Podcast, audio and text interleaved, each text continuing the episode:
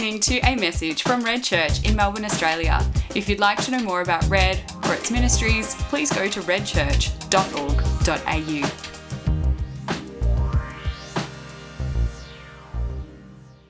Ah, good evening, everyone. Welcome to Red Church. So good to be together again. My name's Brittany. I am the PM pastor here. Um, and yeah, it's great to be back for the year. I'm looking forward. We're going to meet every week from here now. Um, January's been wonderful, but I'm really excited to get stuck in to what God has for this year. Um, there's such an excitement about the place, even just standing here now singing with you all. Like, it was so good to hear so many voices um, join together. So, yeah, really excited to be here um, for what is our Vision Sunday service for the 5 p.m. Um, there's so much happening, as Daniel already shared. Um, and I'm just yeah, looking forward to sharing with you. It's one of those times of the year that we get to actually consider what God has for us for this year, um, to look at the vision for this service. Um, and I'm really excited to do that with you. And I also just want to start by saying that He actually does have a vision for you and for this service. Let's just start on the truth of that.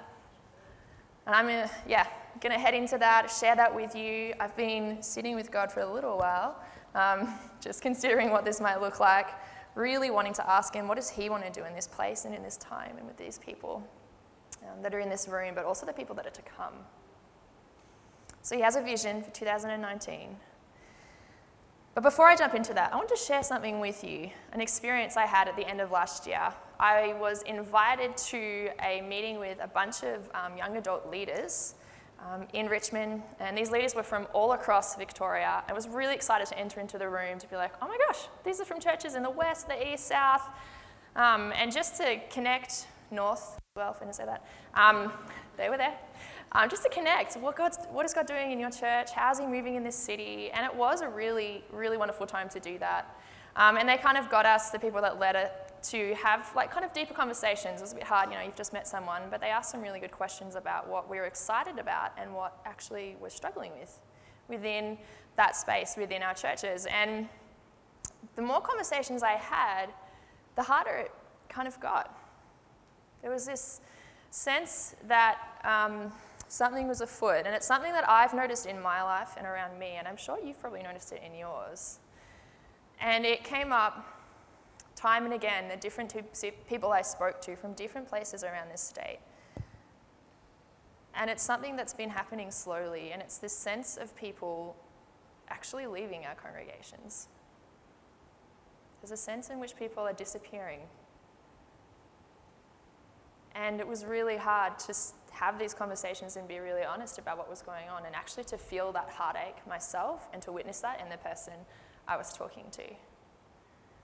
And I don't think it's just for the young adult generation. I think it actually represents something that's going on in our city. Unfortunately, some of the stats will actually point us in that direction and make us believe that that's what's happening. But why is it happening in such a great place like Melbourne? What's going on? Why is there such a pull? Why are people just slowly disappearing? I think we live in such a wonderful city. I love Melbourne. I um, went to the tennis not long ago, and I love the Australian Open. Just everyone's there. There's tennis and there's a whole bunch of other stuff as well, as you know. But yeah, what a great city we live in. So many opportunities, so many great churches, so many things happening here. And yet, we talk about it, and I don't think we can talk about it enough. There is this pervasive ideology, though, that is within this city that we kind of live in and have grown up in, so perhaps we're not as aware of it. It's something that's developed over the last 200 years, and it's strong but it can almost seem silent in its pull. For over 2,000 years, we have followed in the West the teachings of Jesus, his teaching on what, good, what is good and right. And that has been the basis for our morals, for our understanding. It's been our compass for life. But over the last 200 years, there's been a shift from that all sparked and inspired by a German philosopher named Friedrich Nietzsche, a guy who you may know of who said, God is dead. A guy who wrote about the fact that actually there's no more place for religion in modern society.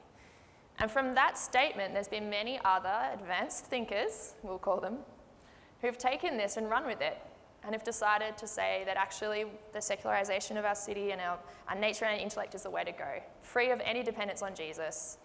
He's great, but we might just leave him. So our understanding and basis of moral is no longer on Jesus. As you can imagine, um, Frederick or Nietzsche, however you want to, that guy, who, um, who you can think would probably have a really negative view of Jesus after saying the statement that God is dead, later on writes about the fact that he was beginning to see the effects of that very statement in his own lifetime.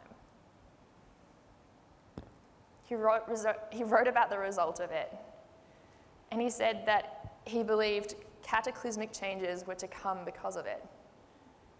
Do you know what? They have come. We are bearing witness to this. Mm. We're seeing it in the utter confusion in our society as morals constantly change. What's right? What's not right?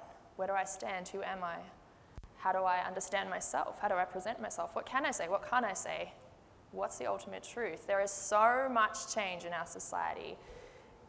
It's chaotic to live in, it's tiring, it's confusing. But it offers this freedom life without Jesus, without all those rules. I don't know about you, but I'm not seeing a lot of freedom. I'm actually seeing a lot of people confused. I'm seeing a lot of people deceived. I'm seeing a lot of people trapped. I find that really hard to witness because these people that I'm talking about are people that are close to me. These people that I'm talking about are people that are close to you people that maybe are in your family, that have been your friends, that you have walked alongside at some stage in your faith, and now they are no longer there. They've been pulled by the allure of this ideology, and they've become a shadow of themselves. It's difficult to watch. My heart aches for these people.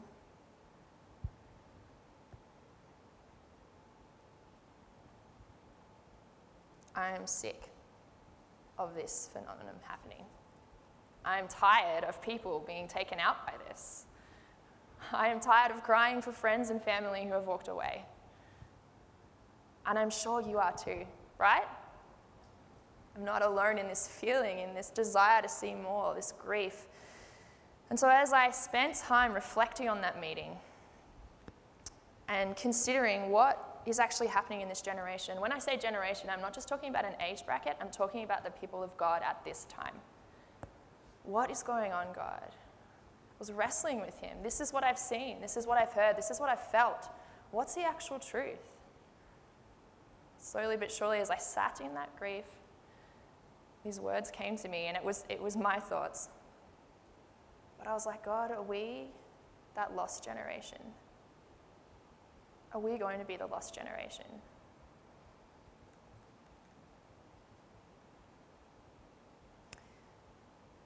As I considered that, as I began to feel more of that grief, I realized that actually the grief I was feeling was just a minuscule experience of what God actually feels, of His grief for His people. And as I sat there and considered this, as I considered what last year looked like, what God's been up to, what He wants to do, what I felt like God said, what I heard Him say, is I want the hearts of my people back.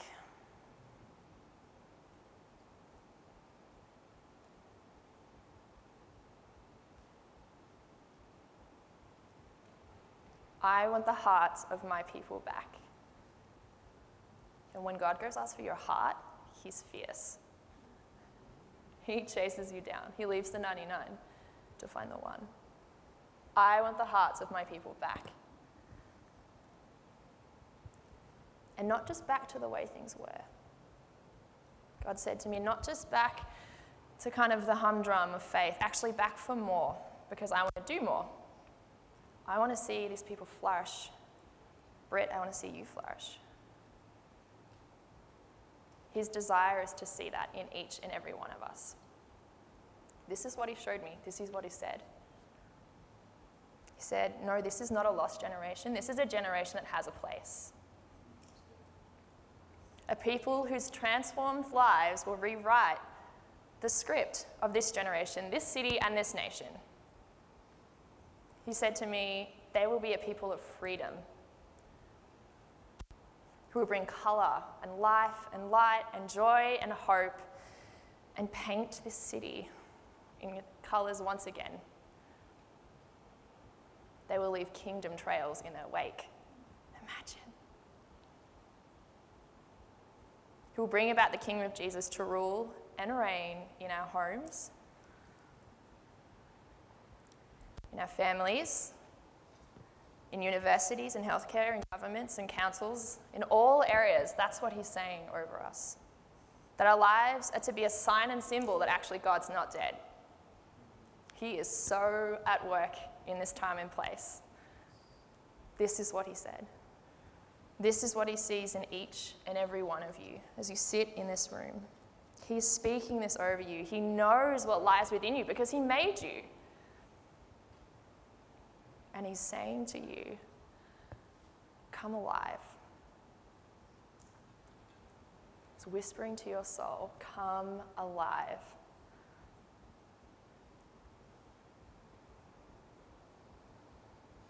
Come alive and dream and hope with me. He wants to reawaken us to begin to see ourselves, to begin to see what He sees in this world. For you, for me, for this service, to begin to see what He sees for this city, for this nation. Tozer said, The soul has eyes with which to see and ears with which to hear. Feeble they may be from long disuse, but by the life giving touch of Christ, they are now alive and capable of sharpest sight and most sensitive hearing. As we begin to focus upon God, the things of the Spirit will take shape before our inner eyes. He has a vision. Do you want to see it? Sorry, do you want to see it? Yes. Yeah, great. Just checking. Will you let Him show you? Will you come close to Him?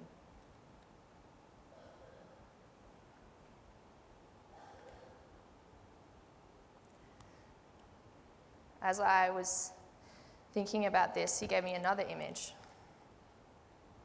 When he said, Will you come close? there was this image of coming so close to God that you could feel his breath on your cheek. That close. He wants to draw us in.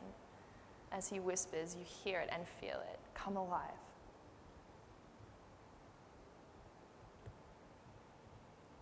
That's the invitation. But standing before God can be pretty scary. I understand that. I know that myself. He's holy and he is righteous and he is big and he is awesome, and we can't fully fathom him, which makes him so exciting and a little bit frightening at the same time. I get that. And there's a sense in which sometimes we feel like we're too messy or too dirty or too something to come before him. We create a lot of excuses. I do this myself as well. That's why we spend so much time of kind of avoiding it. But he's saying, no, come close. And it's so, so important to realize that when God says come close, he's not coming to rebuke you. He doesn't, you don't arrive with a scowl on his face. He actually smiles at you. When he says come close, he's beaming at you. He's excited to see you. He desires to spend time with you more than you will know. He's smiling at us. So, will you come close? Will you let his love find you? Will you let His love ground you? Will you let His love shape you, redefine you, and awaken you? And we can be confident of His love and that He wants to do this. Because as it says in Ephesians 1 11 to 12, it's in Christ that we find out who we are and what we are living for. Long before we first heard of Christ and got our hopes up, He had His eye on us, had designs on us for glorious living part of the overall purpose He's working out in everything and everyone. we can be confident. And I am confident and believe this is true to witness what His love is capable of because I've seen it in my own life. And do you know what? I've also seen it in many of yours. It's already happening. He's already awakening us. We are just the beginning of what He's doing. Mine is not the only story, but it's the one that I have to tell. When I turned up to Red, you may have heard this story before, but it is my testimony. When I turned up to Red, it was about seven years ago. I was at that point of deciding whether to go with what the culture was saying or to continue on with my life with God. Had a pretty rough time in the lead up to it, and I was really sitting in that spot. Actually, genuinely thought, you know what? Maybe, maybe I've got it wrong. Maybe I should just give it a go. God, if you are real, if you say that you're King and Lord, please make yourself known because this is it. Decision's going to be made. I'm walking away. I'm so thankful that in that moment, when I sat in a room, not like, not much, just actually just like this, sitting up the back, God did turn up. And He said to me, Yeah, I see you. Yeah, you have a place. Yes, I am real. And they weren't exactly in those words, it was in the words that I was hearing and it was the sense that I got I've never experienced God so closely before like that. It was deep within me. And I was so thankful that He did that. That He reminded me that actually, no, He is still at work. And in the last seven years, He's invited me into that time and again. Reminded me, actually, I am still at work, Britt. I'm doing things. Your life is significant. There is a place for you. Believe it. Come alive. When I first came to Red, I'd sit up the back. I used to let other people talk for me. I was afraid to speak. Can you imagine that? It's true, though. The ability to stand here today is because of what God said over me, the healing He's done in me, and not only that, to have others alongside me who say, actually, Brett, you have a voice. Don't God, Brett, you have a voice. And I'm still learning. What does that look like, God? Why have you given me a voice? What am I designed to do? This is not just my story, though. I'm not something special or unique. I just belong to the King, as do you. And this is what he wants to do in all of us. And it's so funny, the more this happened, the more that he's been doing in my life, I've experienced this new feeling. One that I knew as a child, but I think I lost along the way. It's called joy. And I just want more of it. Joy is so fun. right? There's something amazing about it. You can't quite grasp it, but when you're in it, you know it, and you just want it to last forever. But joy is not dependent on circumstances. So, these last seven years, I'm not going to say they've been really easy, they've been hard. But they've been filled with God's joy. And that's what joy is. It can be a place or a, an emotion that we feel. Even in suffering, there is joy. Or there can be. And sometimes we kind of feel silly with joy because it takes us back to this childish kind of place. Do you know why else? Because joy makes us vulnerable. But it's good. God designed us to live in joy. And you know, the more that He's invited me into things, the more He's spoken things over my life to believe that He is good, to live into joy, to actually experience that. He's reminded me time and again of a really important verse something that grounds me so often. It's from Nehemiah 8:10 and it says the joy of the Lord is your strength. Right? Even though we feel vulnerable, it's actually a strength. That joy. The joy of the Lord is your strength. And do you know? It's okay to desire joy. Happiness, not so much. Joy. I mean, we want to be happy. Let me be clear on that. But Joy. To desire joy is good. Do you know why? Because it's a fruit of the Spirit. And because God is joy. So you're actually just desiring God, which is what He loves. It's what you're wired for as well. That's why you hunger for it so much. In Psalm 16 11, it says, In God's presence there is fullness of joy. I can't tell you how many times I go into my Sabbath as the biggest grumposaurus. Yes, I said grumposaurus. oh man, I just wander into Sabbath in such a state and mood. And I can't tell you, every time I leave, I'm filled with joy. And I, I will admit, again, it's not like God hasn't done hard work in that time or I've encountered some really interesting things on my Sabbath. I have a story for you all. Um, but, won't tell it now. But it's incredible what a change occurs. And I've actually had housemates say to me, Britt, you just, you're more you when you come home from Sabbath. You bring joy with you. I'm like, oh, cool. I just walk in it. I didn't realize that. In God's presence, there is fullness of joy. And there's one of his greatest delights, and we enter into that. And we say, Yeah, I want to feel that and walk in that and believe in it. And joy comes to us in quite ordinary moments. I think that's why we're good at it as kids, because we kind of live ordinary lives as kids, right? Getting an icy pole is like the height of your day. They do a lot of ordinary things, but they're capable of experiencing joy. When we're chasing after the extraordinary, we miss out on those moments of joy. They're simple, little things. A couple years ago, I was waiting in line with Autumn, my niece, for some sort of Christmas event. Couldn't tell you what it was. But we're in Myer, and there was music on, and I was like, man, this line is long. And so I was like, hey, let's dance. She freaked out. So I started dancing, and she was like, Auntie B, what are you doing? And just was like real nervous. I just kept dancing because I'm like, she'll join me. She will.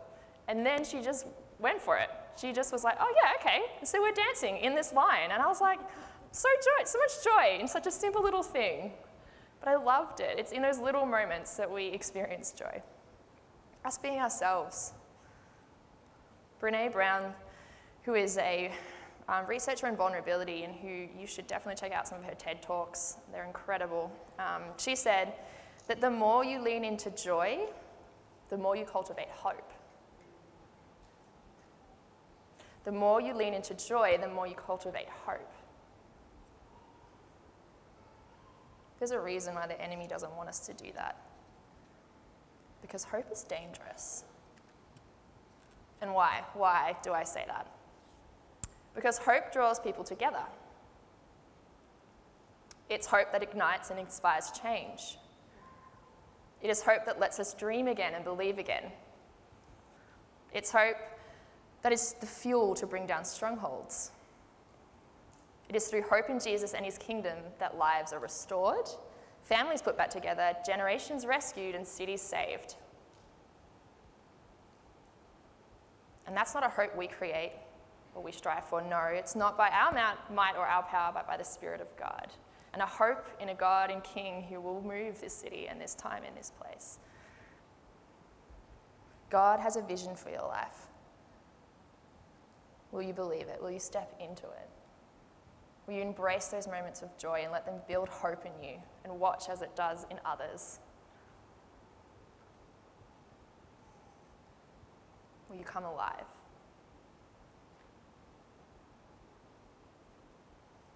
What happens when, God's word goes out? What is it like to receive a word from God or something that He is speaking over us and into us? Well, actually want to look at a passage that helps us unpack that. So we're going to go to Isaiah 55, which, if you want to look in the maroon Bibles in front of you, that's on page 513. Isaiah 55.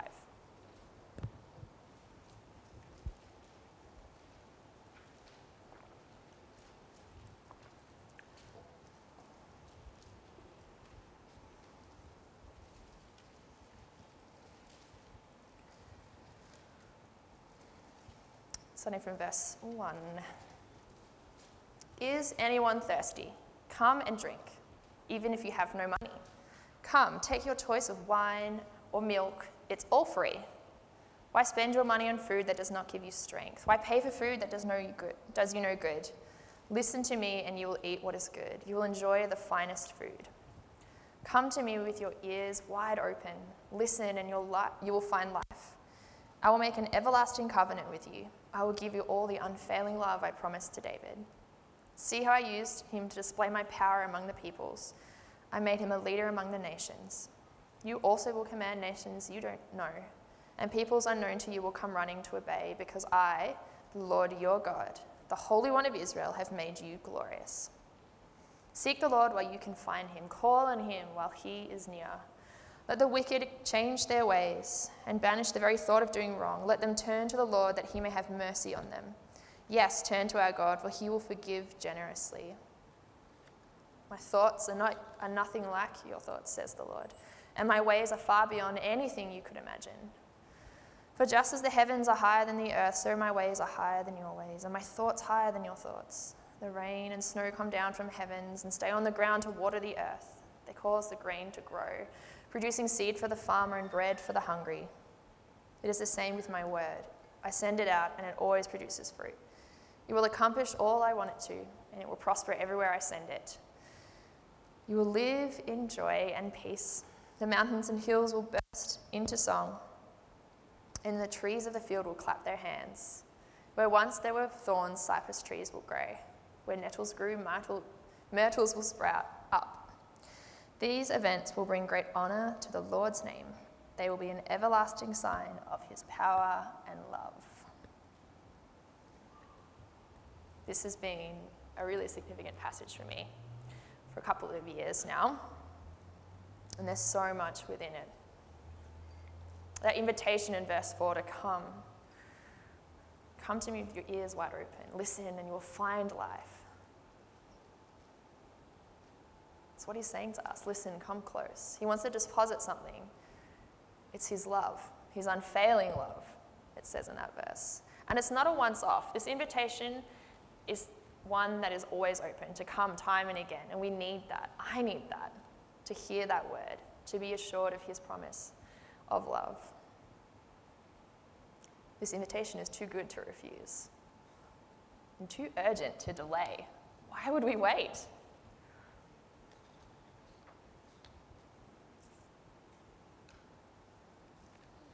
Another part that stands out is see how I used him to display my power among the peoples in verse 4. There's nothing more powerful than a transformed life. What he's doing in your life, what he's doing in my life, it begins to witness to others. Whether we say it or not, the transformation of your life has an impact on the people around you. They begin to see it and want to know what's the source? Where is this coming from? See how I used him to display my power among the peoples. That's what he's doing. Verse 6 Seek the Lord while you can find him, call on him while he is near. God is calling us to be a people that not just believe that he is alive, but put that belief into action by seeking him. To be a generation that seeks him. That's what he's calling us to. To be confident in him. Verse 7 Let the wicked change their ways and banish the very thought of doing wrong. Let them turn to the Lord that he may have mercy on them. Yes, turn to our God, for he will forgive generously. Do you know what? It doesn't matter where you've been, it doesn't matter how long it's been since you let him in, since you let him have your heart. It doesn't matter if you've never given it to him. His response is always the same. But perhaps you're thinking, Britt, you don't really know what's happening in my life, though. There's this part of me that I could never let him see. That's true. I don't know what's happened in your life. I don't know what decisions you've made. I don't know what's happened to you. But I am confident that no matter what has happened, his response is still the same. His love and acceptance is still the same because, as it says in Romans 5 8, Christ proved God's passionate love for us by dying in our place while we were still lost and ungodly. We can be assured of that. It's already happened. Jesus covered it all. There aren't just little parts that it's like, oh, I didn't quite get that. No, He got it all. His answer is always yes. Come closer. Yes, you have a place. Yes, you belong here. Yes, you are enough. There's nothing he can't restore, redeem, heal, renew. He's the creator of the universe. He can do anything in you. Do you believe it? What is required of us, as this verse tells us? It's admitting that those things are holding us back. Bringing them before God and saying, Do you know what? I don't want to live that way anymore. Or, Father, this is something so big. Please take it, heal it. I choose your way, God. Please free me from this. It requires us to be humble, to bring everything before Him. Verse 8, and this is the one that gets me every time. My thoughts are nothing like your thoughts, says the Lord, and my ways are far beyond anything you could imagine. Cannot tell you how many times Holy Spirit has brought that to mind in a really great way. When I've planned everything I want to do, where I'm headed, what things going to look like, the life I want, and that doesn't happen. And then I hear, Britt, my thoughts are not your thoughts, and my ways are not your ways. But thank goodness that he knows better. Thank goodness that he has a bigger vision because I'd still be sitting in the back row.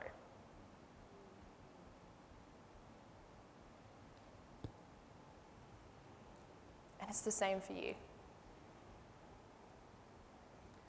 What vision does he have for your life? It may not look like what you think it's going to look like, but there's something exciting about that. Because his imagination is so much bigger than ours. We need that, we hunger for it. If we know about it, it's not as exciting. Again, that's something we desire. He's saying, Come alive. Let me show you what I've made you for. Let me show you who you are. Finally, verse 10 and 11. The rain and snow come down from the heavens and stay on the ground to water the earth. They cause the grain to grow, producing seed for the farmer and bread for the hungry. It is the same with my word. I send it out and it always produces fruit. It will accomplish all I want it to, and it will prosper everywhere I send it. His word floods us and fills us, and we are so thirsty for it. Sometimes we spend our lives looking everywhere else, and then finally, when we hear that word from God, when we sit in His word, there's nothing more satisfying. Jesus said in John, I am the bread of life. Whoever comes to me shall not hunger, and whoever believes in me shall never thirst. That is the King we serve and we belong to, and He's always there, wanting to speak things there into us through His word, through His presence. And as it says in that verse, God's word, as He sends it out, it always produces fruit. It causes us to grow. When you come close to God, when He says to you, Come alive, that very breath created the ground you stand on. And so when He speaks things over to you, when that breath enters you, He's recreating you, He's restoring you. There's going to be growth. And whether we see it immediately or not, we can believe in that statement that His word always produces fruit. It'll accomplish what He wants it to. It causes us to come alive. The things that lay dormant in us that we don't even know about, but He was so excited to place in us, He breathes on it and it begins to show and grow and have an impact on our lives and the people around us. Come alive, He says. What is the result of this word? What is the result of God speaking these things over us? We read about it in verse 12 and 13. That you will live in joy and peace. And friends, we can believe that. I believe it. And I want to continue to live my life in that. You will live in joy and peace. The mountains and hills will burst into song, and the trees of the field will clap their hands. Where once there were thorns, cypress trees will grow. Where nettles grew, myrtles will sprout up, even in our scars and the things that we think will always wound us. God says, No, there's growth there, there's healing there. That is not going to entrap you anymore. Whatever that looks like, it's not going to have a hold on your life. And these events, these things that He does, as they grow in us and through us, will bring great honor to the Lord's name. They will be an everlasting sign of His power and His love. This is his vision for you to come alive, to let Him speak over you and into you, to be an everlasting sign, to allow our lives to be an everlasting sign of His power and love to this generation and the generations to come. Will you step into it?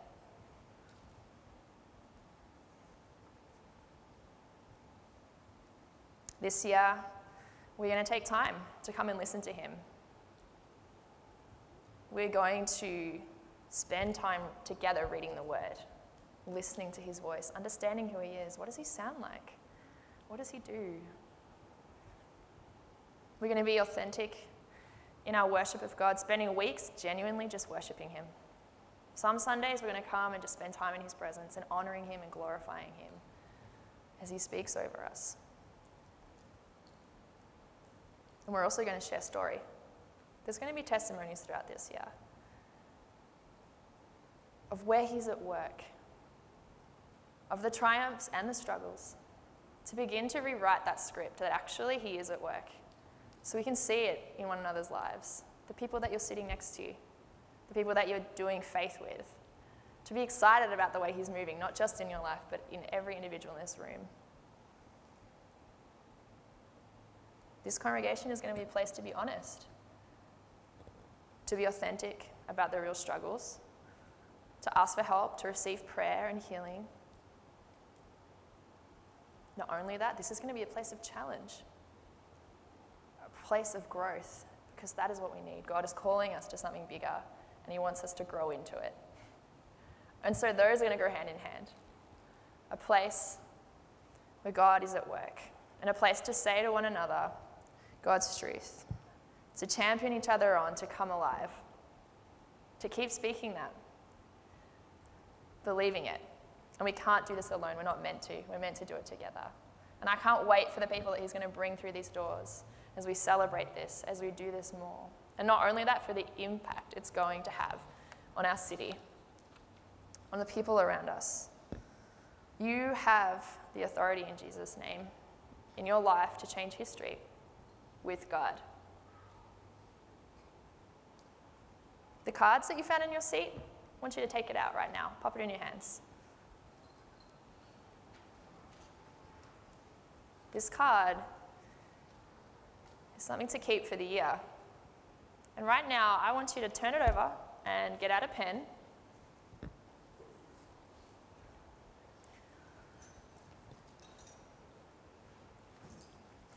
I'll uh, let you do that.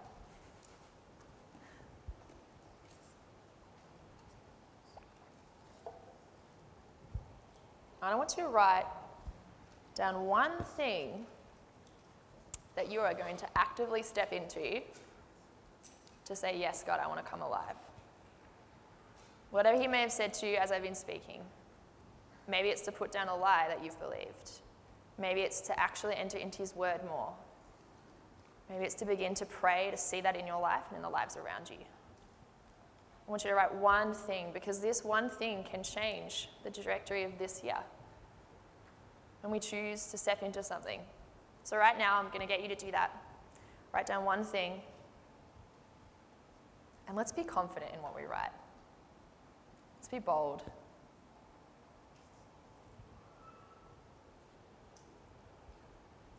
You may need some more time to do that, which you will now have. I'm going to get the worship team to come up. But we are going to take communion now. And so, whatever it is that you end up writing down, I want, to, I want you to take that with you and hold it as something to remind yourself with.